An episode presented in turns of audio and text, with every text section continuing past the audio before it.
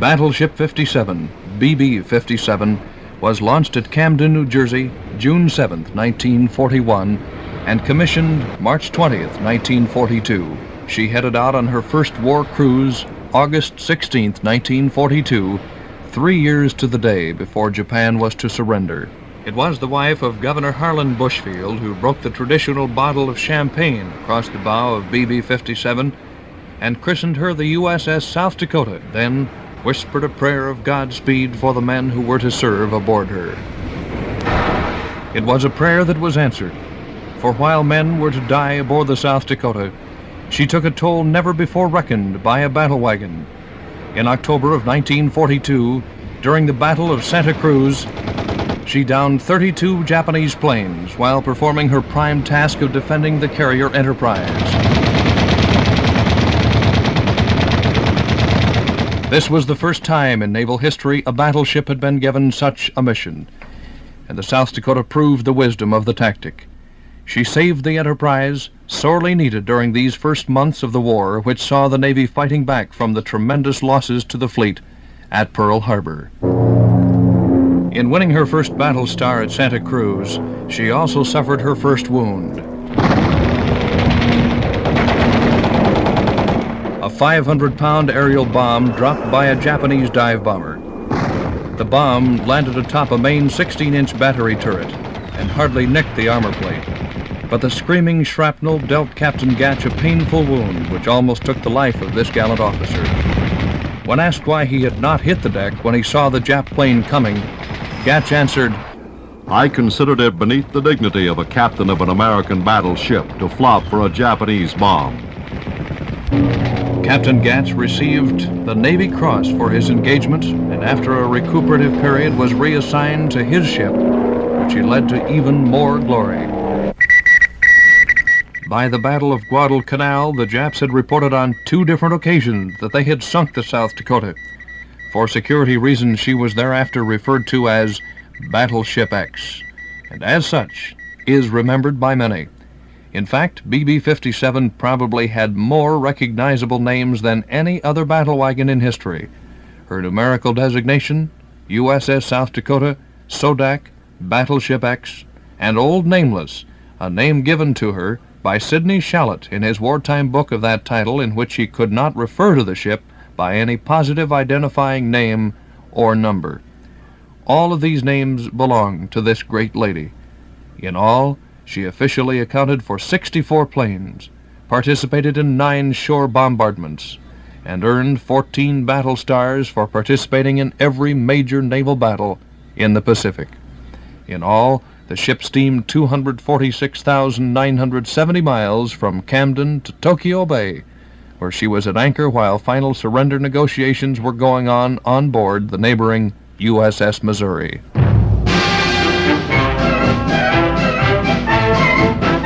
Would you go through the Battle of Santa Cruz Island with me as you remember it and tell it? Uh... I, I do remember that it was an experience which was uh, um, unprecedented for everybody on that ship because even though uh, there were many of us on there who were new to the Navy, I don't think that there was any man on there, officer or man, who had actually been in action against the enemy before. This was uh, still very early in World War II. The dates, I think, were about October 1942 our Navy at that time was uh, really fighting a defensive war against the Japanese because the Japanese had gotten the upper hand on the United States Navy at, in, in the first years of the war. And in this particular battle, there were two aircraft carriers, if I remember correctly. Uh, it was our ship, the, the South Dakota, and our ship was the first uh, battleship to become involved in one of these uh, battles that they called an air-sea battle. Up until then, battleships had always been fighting other surface ships, but here it was uh, confined exclusively to uh, maybe three operational carriers in the Pacific at that time. It was the Enterprise, the Hornet, uh, and the Wasp. The Saratoga had caught a fish, as the phrase used to go, had, been, had gotten a torpedo, and it was in uh, Pearl Harbor in a dry dock and uh, the first of the Long Island class carriers, which were just little converted uh, freighters, uh, was just uh, beginning uh, to arrive in the Pacific. Matter of fact, I saw the first Long Island class carrier arrive in Noumea, New Caledonia, with a shipment of about 40 American airplanes. That was the first, they call them ferry carriers, F E R R Y. They ferried airplanes out to the advanced lines. And except for that, that was the only uh, carrier they had out there. So that the, the carriers with the airplanes became sort of like the cavalry used to be in the army. It was your intelligence, it was your scouting force. Now, without the airplanes, well, you were you were pretty helpless. You didn't know what the enemy was doing. So when we were down, that is when the United States Navy was down to so few uh, carriers, uh, we were in a precarious condition. And in this battle, our carriers were shooting off airplanes, attacking their uh, carriers, and they were doing the same thing to us. The South Dakota along with uh, a couple of cruisers and some destroyers, had as a job try to shoot these enemy airplanes down and protect the uh, carrier. Well, I was on the starboard side, on the uh, uh right up in the uh, forward part of the ship, and I had the 20 millimeter guns that extended down that starboard side. And the way you were organized, you had a, a pair of head, head telephones, and you talked to a person at each station uh, who, uh, let's say, had four guns or two guns under their control. And it was my job to uh, make sure that the batteries opened fire at the correct time, that they were on the right targets, that if there were any casualties, that people were replaced, that the ammunition continued to flow correctly, that we were carrying out our part of the of the battle plan. When these planes came in, Mr. Shriver, did you uh, could you say that for a fact that your batteries were responsible for any definite portion of that 32 that the ship shot down that day? But everybody always claimed, you know, that they shot down this one or that one or the other one, and uh, frankly, I don't think anybody ever really could prove those things. There were there were some cases. The last plane that came in, or the next to last plane that came in, I was firmly convinced was shot down by a battery in the a couple of the guns in the 8th Division, which I was in charge of. You have to realize that it's practically impossible to prove that because as a ship, a plane comes diving in on a ship like the South Dakota, there'd be anywhere from 20 to 50 guns open up on that one plane. Now, who's to say which one actually shot it down? At the very moment that you might have the uh, target, the enemy aircraft, in your sights and shoot, uh, another fellow might be just on the target at the same time. As a matter of fact, you both might have shot it down. And there were so many planes being shot down so fast that day, and they're falling all around that uh, I don't really think anybody worried too much about who shot down what. They just wanted to shoot down the planes and make sure it didn't get shot down yourself. That was a, the principal preoccupation everybody had. Uh, how do you feel that they performed? Well, they did terrifically well. Terrifically well. We had a great gunner there, a fellow named Chatelain, who uh, they subsequently named a, a, destroyer after him.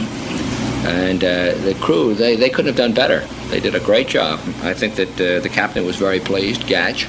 These fellows were right out in the open. Uh, there was no armor plate, for example, between them and enemy fire or enemy shrapnel.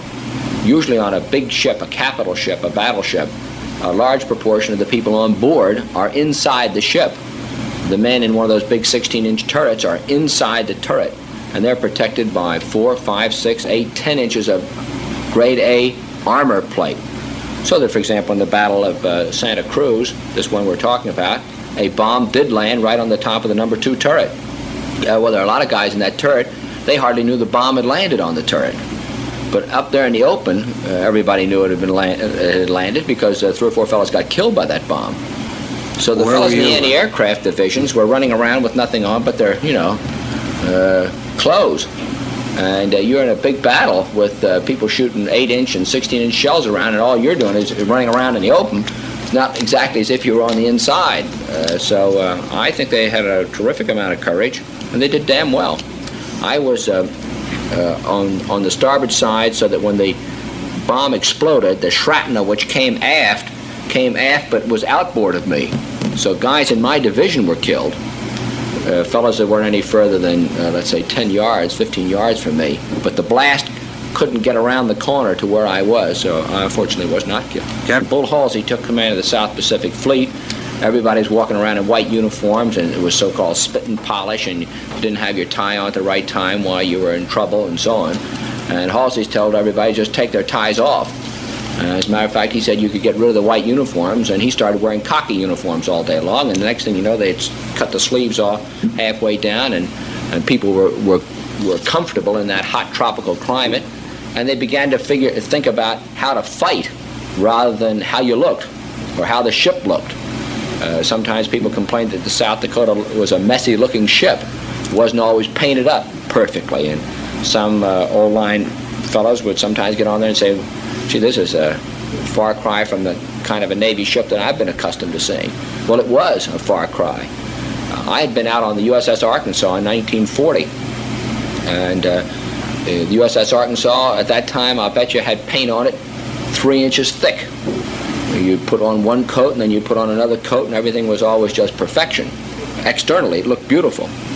But we found out, uh, to our dismay, uh, for example, in the Battle of off um, Guadalcanal that that paint, that thick paint, can catch on fire and can kill you. And as a matter of fact, uh, it can even the the fire can go through bulkheads which are closed, watertight bulkheads. For example, if you have a fire in one compartment and uh, you have a completely watertight, armor-proof bulkhead between that compartment and the next compartment, the heat in the compartment where the fire is burning can ignite the paint on the other side of the bulkhead. And in that way, the fire can spread from compartment to compartment simply by heat and not by any flame.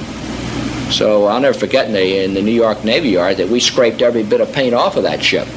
Uh, we scraped everything right off the floor. We took up every uh, piece of uh, like rugs and stuff like that that were on the floor. And a lot of people said that this was a very bad looking U.S. Uh, Navy ship. But Captain Gatch was never worried about how, how it looked. All he was interested in was whether it would fight effectively. And he transmitted that uh, spirit and concentration on the fighting ability of the South Dakota to everybody in it, uh, so that they didn't care about anything except that. And it, you know, I tell you, when you're in a battle, that's the only thing that makes any difference.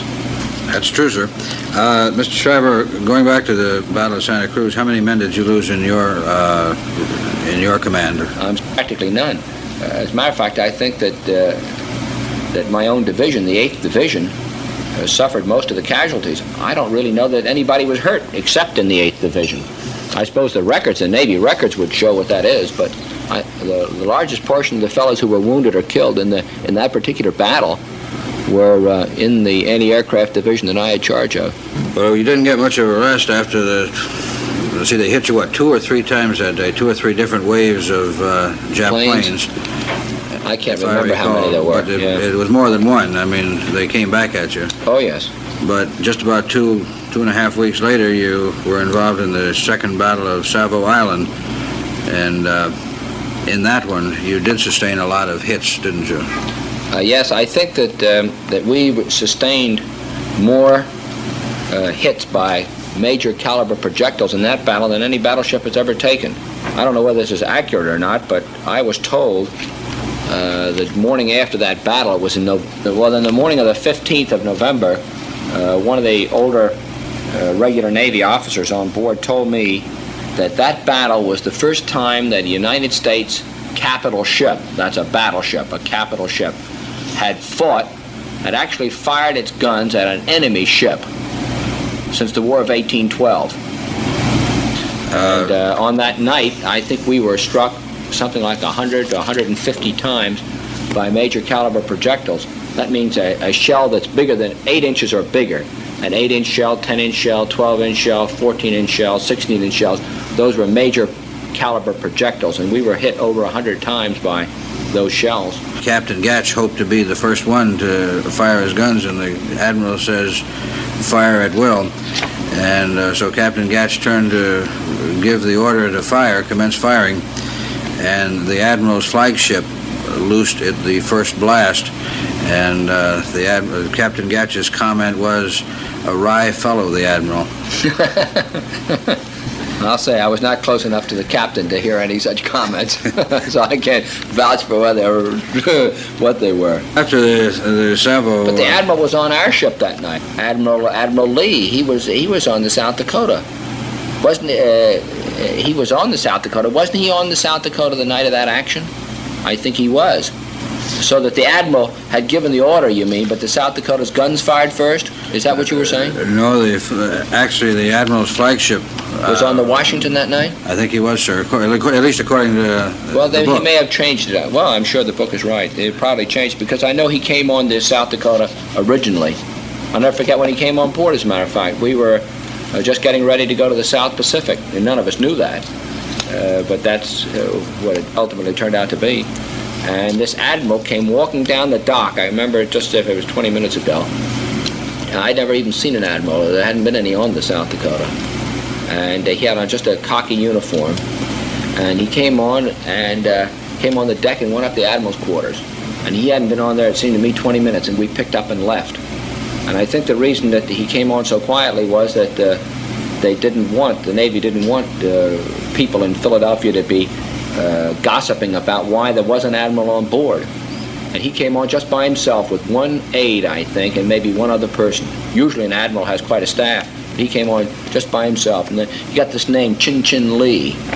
Where did he get that name? He got that out there in Guadalcanal. but I can't remember exactly why he got that name. Mr. Shriver, going back to uh, Savo, did you uh, did you ever sustain a, a personal injury in uh, during the war, or at least Well, I South picked up a piece of that uh, the shrapnel that was flying around that night. on the in Savo or the Santa Cruz? Uh, no, at Savo Island. Did you yeah, receive but the it didn't- Purple Heart? No, because it didn't amount to anything. I mean, I got hit by a piece of shrapnel, and I'll never forget. It was so funny because uh, when I got hit, suddenly I knew I was hit. Well, after all, you know, you you get a, a piece of shrapnel, and you it happened to hit me in the arm, and you start bleeding. And I'd seen so many westerns, I suppose, as a kid. I grabbed my arms, you know, so they got me, or my God, I've been hit. And I thought, sure, you know, that I must have lost my arm or something. And I started wiggling it around to see whether it worked all right. Of course, it worked all right. Uh, but it's funny how you can be uh, uh, shocked uh, just by being hit, even if you're not hit in any uh, consequential way. It was just that you're in a battle and suddenly you feel you're hurt, and naturally then you think you know you've practically been killed. But uh, I wasn't. I wasn't hurt at all. I had just a little what they call flesh wound. Well, you where is Savo Island exactly? While we're on the subject, it's a new one to me. Savo Island. Yeah, is Uh, Savo Island is a little island uh, just north of Guadalcanal and a little bit to the uh, east of Guadalcanal. And when you, uh, but we were on the uh, the eastern side of, Guadal- of Guadalcanal, steaming up the eastern side like this, you see, and you went north. And then if you wanted to come around the top of Guadalcanal and come down the, excuse me, we were steaming up the western side, and you come across the north and come down the eastern side, you had to pass through a channel between Savo Island and Guadalcanal. And used, that, that channel got a nickname too. They called it Iron Bottom, I think it was, Iron Bottom Channel, because so many ships got sunk in that channel. It was a very narrow channel. Uh, at nighttime, when we went through there, it was possible to see the outlines of Savo Island on the port side, if I remember correctly, almost at the same time as you could see the outline of Guadalcanal on the starboard side. My memory is it would be, you know, less than 20 miles wide, that channel. You have to understand that for a battleship to be in a channel like that, it's much more unusual, for example, than for a destroyer. A big capital ship never gets into constricted waters if it can possibly avoid it, because the advantage of a capital ship in those days was that it could shoot projectiles a long distance, let's say 15, 20 miles. So if you're on a capital ship, what you want to do is to keep little ships as far away from you as you can and shoot them down before they can even get close enough to shoot at you. Therefore, you, you try to keep a capital ship away from constricted waters and away from the land because you never want to shoot, uh, give it, make it possible for people on the land to shoot at you. When you get a capital ship, like a battleship like ours, in a channel as narrow as that, that's not good. You want to stay out of there. And that's why it was relatively unusual for a big ship like that to be in there. We've had cruisers. We had had cruisers in there before. We lost three cruisers, but we lost three cruisers and. I had a couple of friends went down in that channel. do you recall, uh, Mr. Shriver, the you said that over a hundred uh, major caliber shells had hit the South Dakota. Do you remember the extent of the major damage to the ship? that these shells uh, severed a lot of the electrical cables in the in the in the uh, South Dakota, so that it was no longer possible to uh, handle the big guns automatically uh, and electrically. And it was because of these uh, injuries to the firing installations of the ship that the South Dakota was sent back to the United States for overhaul and repair. Uh, is this where you left the uh, South Dakota then? Was it? No, Brooklyn I Navy? stayed on, and uh, after we got outfitted or refitted, I guess is the right word, at the Brooklyn Navy Yard, the South Dakota went up to uh, Scapa Flow, and we operated in the North Atlantic with the British Home Fleet. I'd say six or eight months. I can't remember exactly how long it was, but uh, we were up there in the so-called land of the midnight sun off Norway, and we were based at Scapa Flow, which is in the northern part of uh, Great Britain or the Scottish Islands there. That was the, the main base for the British Home Fleet. We used to operate with a big battleship called the Duke of York, and there was another big uh, British battleship up there. I can't remember the exact name of it offhand. No, we didn't get into any engagements. The, uh, they were continually trying to make forays, as they call it, along the coast there in Norway in hopes that uh, one of those big uh, German ships like the Bismarck uh, would come out of uh, those fjords in Norway where, where, they were, uh, where they were hiding. It was the von Tirpitz and the Bismarck, if I remember correctly, were up in those fjords. And there would be these scouting efforts and, and maneuvers for writing. Your staff was telling me a story earlier about you were in San Francisco after the war when the South Dakota also Yeah. put in, uh, was it San Francisco or San Diego? No, the South Dakota came back and uh, Admiral Halsey was on board. Yeah, I had a great time. story? At uh, yeah, this was after the war was over, and uh, the South Dakota was coming back, and she was flying the flag of Admiral Halsey, the commander in chief of the Third Fleet, and San Francisco and California were all decked out, uh, and, you know, for the returning heroes, the war heroes. And I had gotten back, I guess, maybe a month before the South Dakota did. I was in uh, San Francisco visiting, and I thought, well, gosh, I ought to get out to my old ship and see some of my shipmates. And I made an application to go out, and I found out that there were no vessels being allowed to go out. That the returning ships were steaming in under the Golden Gate Bridge with fireboats squirting hoses and airplanes zooming around and all that. And they, all shipping had been ruled off San Francisco Harbor. But uh, I managed to finagle my way onto a launch which was bringing the governor of California out to greet Admiral Halsey. And it was the governor of California, who at that time was Governor Warren, now Supreme uh, Court Justice, Chief Justice Warren. There was the mayor of San Francisco, the commandant of the Navy in the West Coast, the commandant of the Army in the West Coast, uh, and one or two other dignitaries at that level. And I sneaked on the rear. I was a lieutenant in an old beaten up Navy uniform, and I sort of hid in the hold while, while this snappy cruiser went out and came alongside the South Dakota. And they all got out and started up the accommodation ladder. And of course, I was the last one to get out, being the most junior guy there. And I came up to the top, and uh, I'd never seen the South Dakota look so splendid. Uh, the whole uh, uh, commanding uh, staff of Admiral Halsey were all lined up there. Admiral Spruance was there. Everybody was in spit and polish. They were playing ruffles and flourishes. The Navy band was out there. And I came up over the side, and I saluted the flag, and then I turned around to salute the officer of the deck, which is the procedure you follow. And there was one of my best friends who was the officer of the deck, and he nearly dropped his spyglass. You just have to carry a spyglass. And uh, I said, you know, hello, and he said, welcome aboard. And, and uh, so I was sort of a part of the official party. And I had to go down the lineup of uh, people. I was following along just after the next guy. And the next thing I found myself shaking hands with Admiral Halsey. and uh, I looked at him and I didn't know what to say, but you know, there's that cliche in the Navy. I said, uh, Admiral Halsey, I shook hands. and I said, my name is Shriver, Lieutenant Shriver. Well done.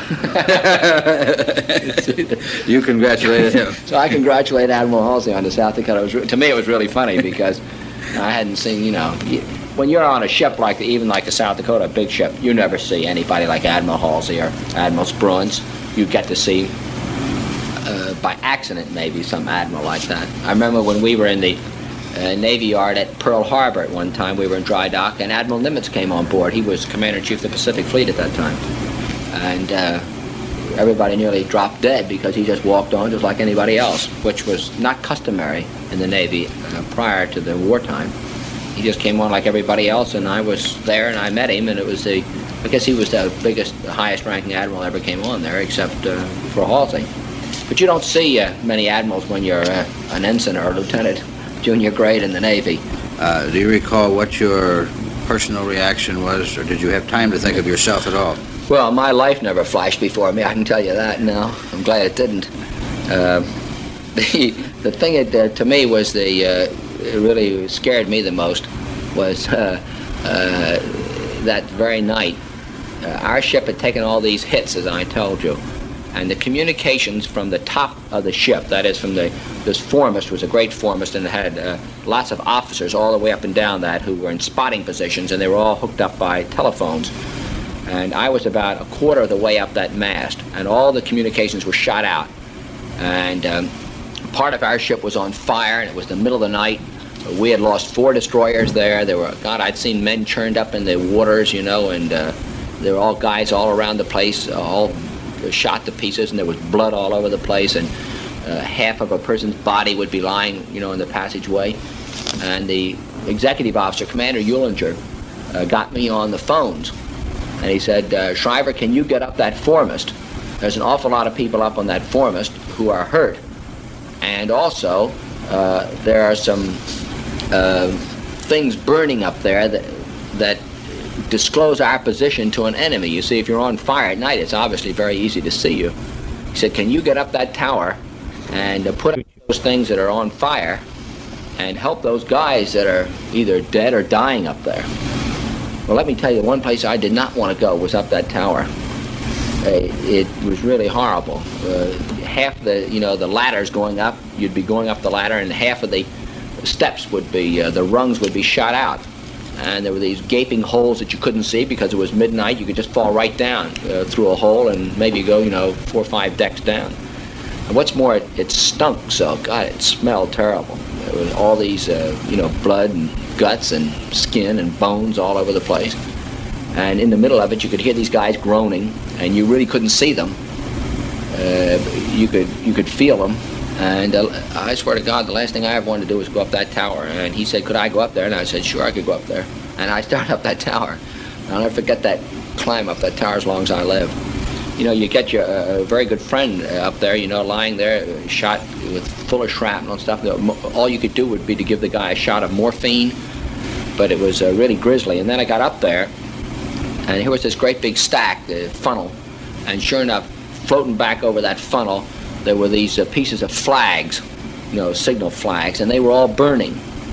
And so the problem was to walk out to where these flag fragments were burning and grab them and throw them down so that they they wouldn't any longer disclose our position.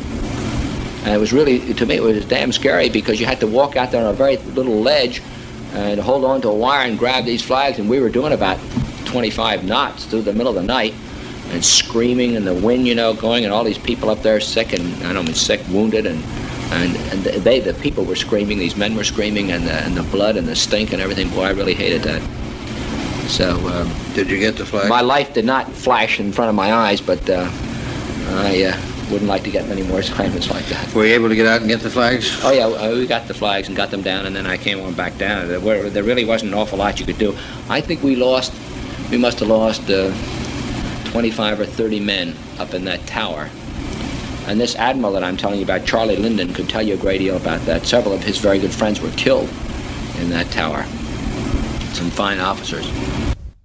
Battleship X was decommissioned January 31st, 1947, placed in reserve at the Philadelphia Naval Yard, and remained there until scrapping operations began in 1962. As a physical entity, the USS South Dakota no longer exists.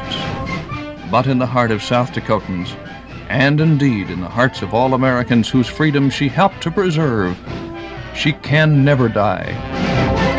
She was the most highly decorated battle wagon in history, and her place in history is secured, thanks to those gallant men who served aboard her, fought aboard her, and yes, died aboard her.